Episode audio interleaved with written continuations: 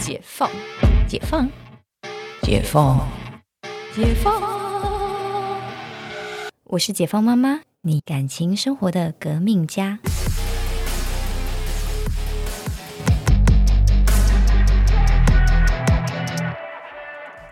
大家好，我是解放妈妈。那今天来聊跟妈妈比较有关的议题好了。有了孩子之后，要怎么样照顾自己啊？哦，这个这个问题其实算是算是月经文吗？其实常常都会有人来问我这个问题。大家会觉得说啊，我跟罗志祥一样是时间管理大师，怎么你是可以做这么多的事？但我真的觉得我没有做很多事情，就是在很多时候，其实反而是孩子自己可以做很多事。当当然，我觉得回到前面的部分，就是最一开始的源头。就是呃，最一开始像呃，我会让孩子很早就开始学习，成为一个独立的人。呃，在一岁多的时候，你知道，我就开始教孩子拖地板。然后他会觉得啊，一岁多的小孩做家事这样对吗？其实那时候他们是很喜欢动的，很喜欢做东做西啊。可是你那时候如果剥夺掉他学习的机会，或者是成为一个完整的的人的机会的时候，天呐，那你的人生就会不完整，因为他会来剥夺你的时间。就比如说，像我孩子现在五岁六岁，其实现在我们都是训练到他们，就是基本上大部分家事都能做了，就是洗碗啊、拖地啊，那折衣服会帮忙一些，折的不是很好，但起码可以帮忙分类。就说他们做这些事情，他们会觉得，诶，他们其实可以跟大人一样。然后在成长过程当中，其实他还两个孩子在一岁多，我其实出去我就待在身边，就是跟我们一样在外面吃饭。然后就是当然前面会在家里先练习，你可以呃吃饭的速度稍微就是可以快一点，在一个小时之内吃完。因为我们可能出去外面聚餐，常常是一吃吃一两个小时，在这个时间点可以吃得完的状态下，然后不会吃的太太惊人，然后我们就开始。带出去，就让他在外面的地方一起生活，就跟我们一样。我其实鲜少带孩子去亲子餐厅，原因是因为就是你没有，我没有想让他特别感觉他是一个与众不同，他是需要被呃差别待遇、需要被优待的。那如果说可以把他控制的很好，其实带他在一般餐厅，其实是对他而言也是学习成为人的一个过程。而且我我自己觉得，我去过了几次亲子餐厅，就是因为朋友邀，可能大家一群人去。呃，去的时候，我觉得其实对孩子回来的影响都是比较负面的。为什么这么说？因为你会发现，其实，在亲子餐厅，很多小朋友会非常失控、暴冲，甚至会尖叫。而在很小的小孩最会的事情叫什么？叫模仿。所以回来之后，天哪，根本就是灾难。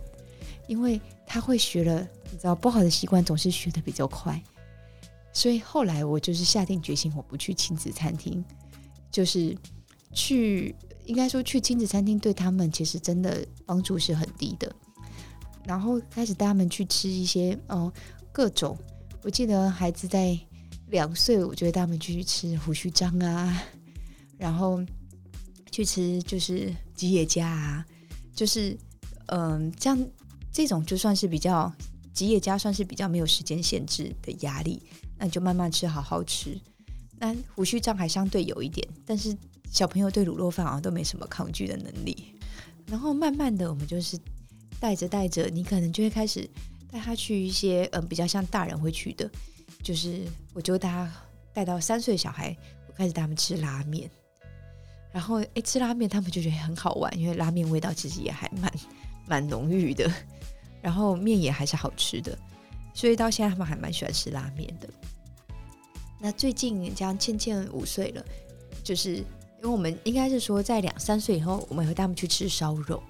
但因为他们手还短，所以他们是很喜欢看烧肉，就是从生的变熟的过程。然后呢，就是但手还短，不是很适合他们自己做。那最近啊，我就发现呢，我们去金站就是有那种一人烤肉。然后给你一盘，那肉很薄，其实很好烤，然后也不太就是也还挺安全的。我就带芊芊去，我们就一人吃一盘，一人一人开一锅，让他自己烤。虽然说他可以自己放上去，但其实还蛮多时候我要帮忙，因为他会烤焦。然后烤焦就跟我说：“哎，妈妈，这烤焦了，给你吃。”然后我就觉得很难过。然后我烤好的都给他，然后我都要吃他烤焦的。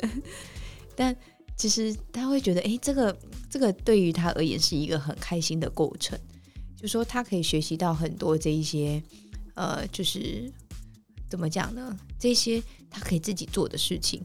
然后，而且他不会觉得他自己是个小孩，也慢慢的这样子，他们其实没有喜欢跟就是真的太小的小孩玩在一起，而是开始会思考说，哎，我们大人都在做什么，他们也想要做什么。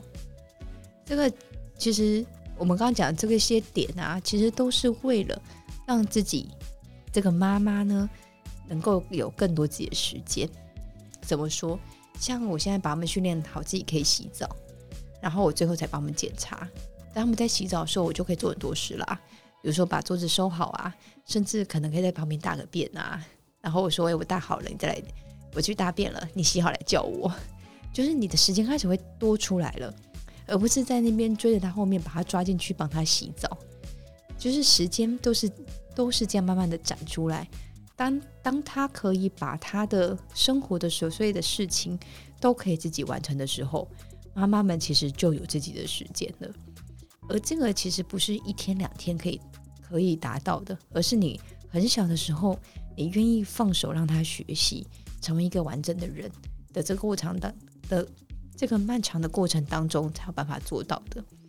所以呢，我真的非常的推荐妈妈们，就是不要怕孩子搞砸，孩子搞砸就是他学习还是把事情做好的一个过程。而且孩子搞砸，说白了，我也都是最后在一起收。有些妈妈就会很紧张，啊，这东西打翻了，在就是或者是衣服弄脏，马上就把它擦。后来呢，就擦到自己妈妈都不开心了。然后最后呢，妈妈自己就捡起来开始喂他吃。嗯，说实在的，嗯，我一开始在家里训练他们吃饭的时候，我就索性买。那种餐桌呢，他们的餐椅是有副餐桌，那餐桌是凹进去的，所以呢，如果你喝汤喝到满满满的桌子，反正它也不会滴到地上，它就在那个凹进去的餐桌，我再拿下来洗就好。所以我一开始就是训练他们说，你现在就是吃完，最后在一起整理。那你在吃完，在吃的过程你弄脏，是你会不舒服，我不会帮你擦，你在当中就会。慢慢的学习怎么样不把自己弄脏，因为为了不要不舒服。然后在餐桌的时候呢，我们其实就会慢慢让他训练说：“哎，怎么样就是好好吃？你可以不要把自己弄脏，不把自己弄脏就不会不舒服。”他就在当中会慢慢的调整。然后接下来就是大家很喜欢问的洗澡，到底什么时候会开始练洗澡？说实在的，呃，我们其实在三岁就开始练，只是说。程嗯，就是程度的问题啦。就说像在三四岁的时候，大部分小孩都还是蛮怕眼睛碰到水的，就是洗头这个对他们也是一个如临大敌的关卡。对，所以呢，这个时候就变成说洗澡可以先练洗澡，然后洗头还是得进去帮忙他。然后呢，只是说在这个当中的过程，说哎，你可以教他正确的洗澡方式。或是你陪他一起洗澡，然后他会模仿你的方式，怎么样？哦，挤沐浴乳啊，怎么样搓身体部位怎么搓，从上洗到下，然后怎么样是冲干净，摸的皮肤的触感是什么？慢慢的从这边先从本体的感觉先学习，然后再来就是他可以眼睛慢慢比较不怕水。那不怕水有几个方法，一个是就早一点让他学游泳，这件事情我觉得还蛮有帮助的。就说，因为其实小朋友早一点学游泳，对他的未来，就是不管是肺活量，或者是对于他们现在呃，在整个学制下，就是游泳是简直是一个必备的能力。那身为旱鸭子妈妈的我呢，我也觉得，嗯，这件事情还是交给教练好了。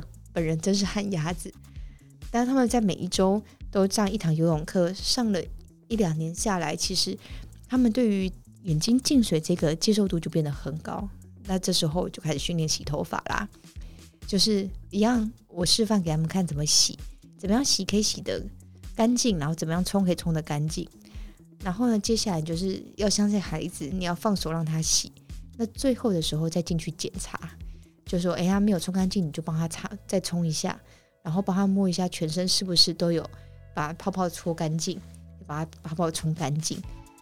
那其实这样子，哎，默默的，其实像呃，目前倩倩五岁，泽泽六岁，他们其实现在就可以自己洗澡。那当然，泽泽洗的还是没有倩倩这么好。女生其实学习能力真的是比较好一些，所以大家真的觉得啊，生女儿就是呃比较有成就感，就是因为女女生本来小时候的学习能力就比较好，然后嘴巴比较甜，然后感性的情绪学习也比较快，所以也比较会撒娇。所以呢，在这个时候你学习这些东西呢，就是让家长会非常的有成就感。但也不是说儿子不好啦，就是。两个是不太一样的生物，然后呢，再来呢，就是提到就是怎么样照顾自己。刚刚前面讲到说，你把孩子教会了，你的时间就多了。然后呢，还有一个就是，呃，就是当妈妈，其实首先是要当好自己，因为爱自己其实比把自己爱的好了，你才有办法好好的爱孩子。为什么这么说？有些妈妈都喜欢把自己无限呃无偿无限的奉呃无偿无私的奉献到燃烧生命，然后你这样对于孩子的 feedback 你就会予取予求，你可能会觉得说我都为你做了这么多，为什么你还是这样？我记得有一次我在一个呃补习班外面听到一个妈妈骂是小孩，那个小孩我想应该大概就五六岁。他就骂他说：“我花了这么多钱让你来学英文，结果你学成这个样子，你这样对得起我吗？”然后大概是这样，但是呃，口气大概比我严厉了十倍吧，而且是用咆哮的方式，我在远的地方就听到，然后所有人都侧目在看那个妈妈，那这孩子就是头低低的，就是你知道可以想象那画面是妈妈觉得很委屈，我辛辛苦苦赚钱。我让你学英文，结果你没有好好学，或者是你学的不好，那你是不是很愧对我？然后孩子可能心里会想说：“我真的不会，这个就是不是我不学，但我真的不会。”这两边都没有错，就是对于妈妈来说，可能我一个月几万块的薪水，我要拨了五千块出来让你学英文，结果你。达到的预期不不如妈妈心里的预期的时候，妈妈会觉得很委屈。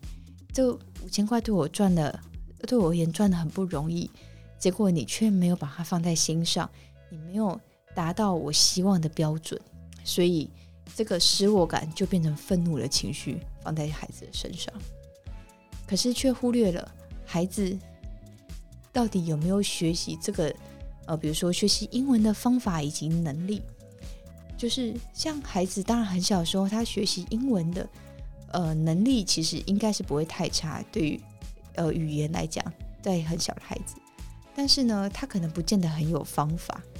那这个就是回到说，可能身为一个能够爱自己的妈妈，我觉得在很多时候你是必须要有爱自己的专业啊。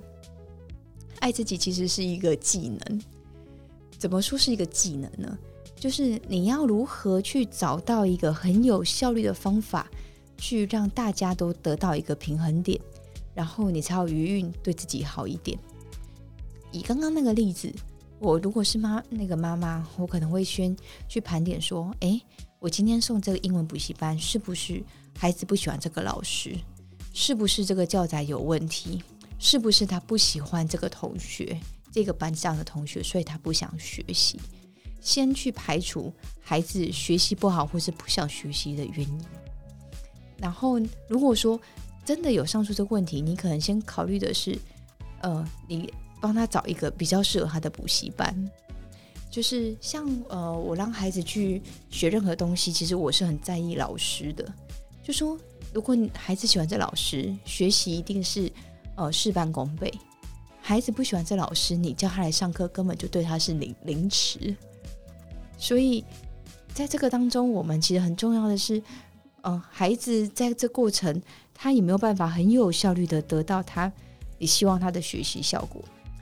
当然，也有一些老师是严格出名的，就说，嗯，像我们以前在升学班呐，我们其实真的恨透我们的老师，因为我们以前就是还在那个年代是有体罚的，所以我们这是被打到，我觉得那时候根本就是死猪不怕开水烫的境界，因为打到后来有点麻痹了，对。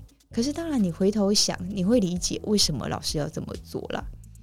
可是呢，在很小的孩子，你说在学龄前的孩子是没有办法有这样的想法的，所以能够帮他把关的，其实就是家长本人。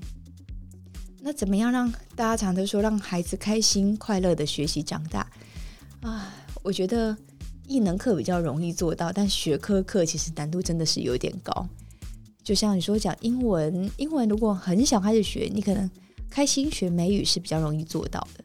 可是如果你太大了，你国中呃不国小才能开始学美语，那你要开心学美语，这难度就变得比较高了。所以呢，开始的时间其实还是很重要的。你很小时候开始，你真的可以玩中学。所以我真的很提倡学龄前的教育要非常多元，而不是说啊那么小要为什么要学这么多东西。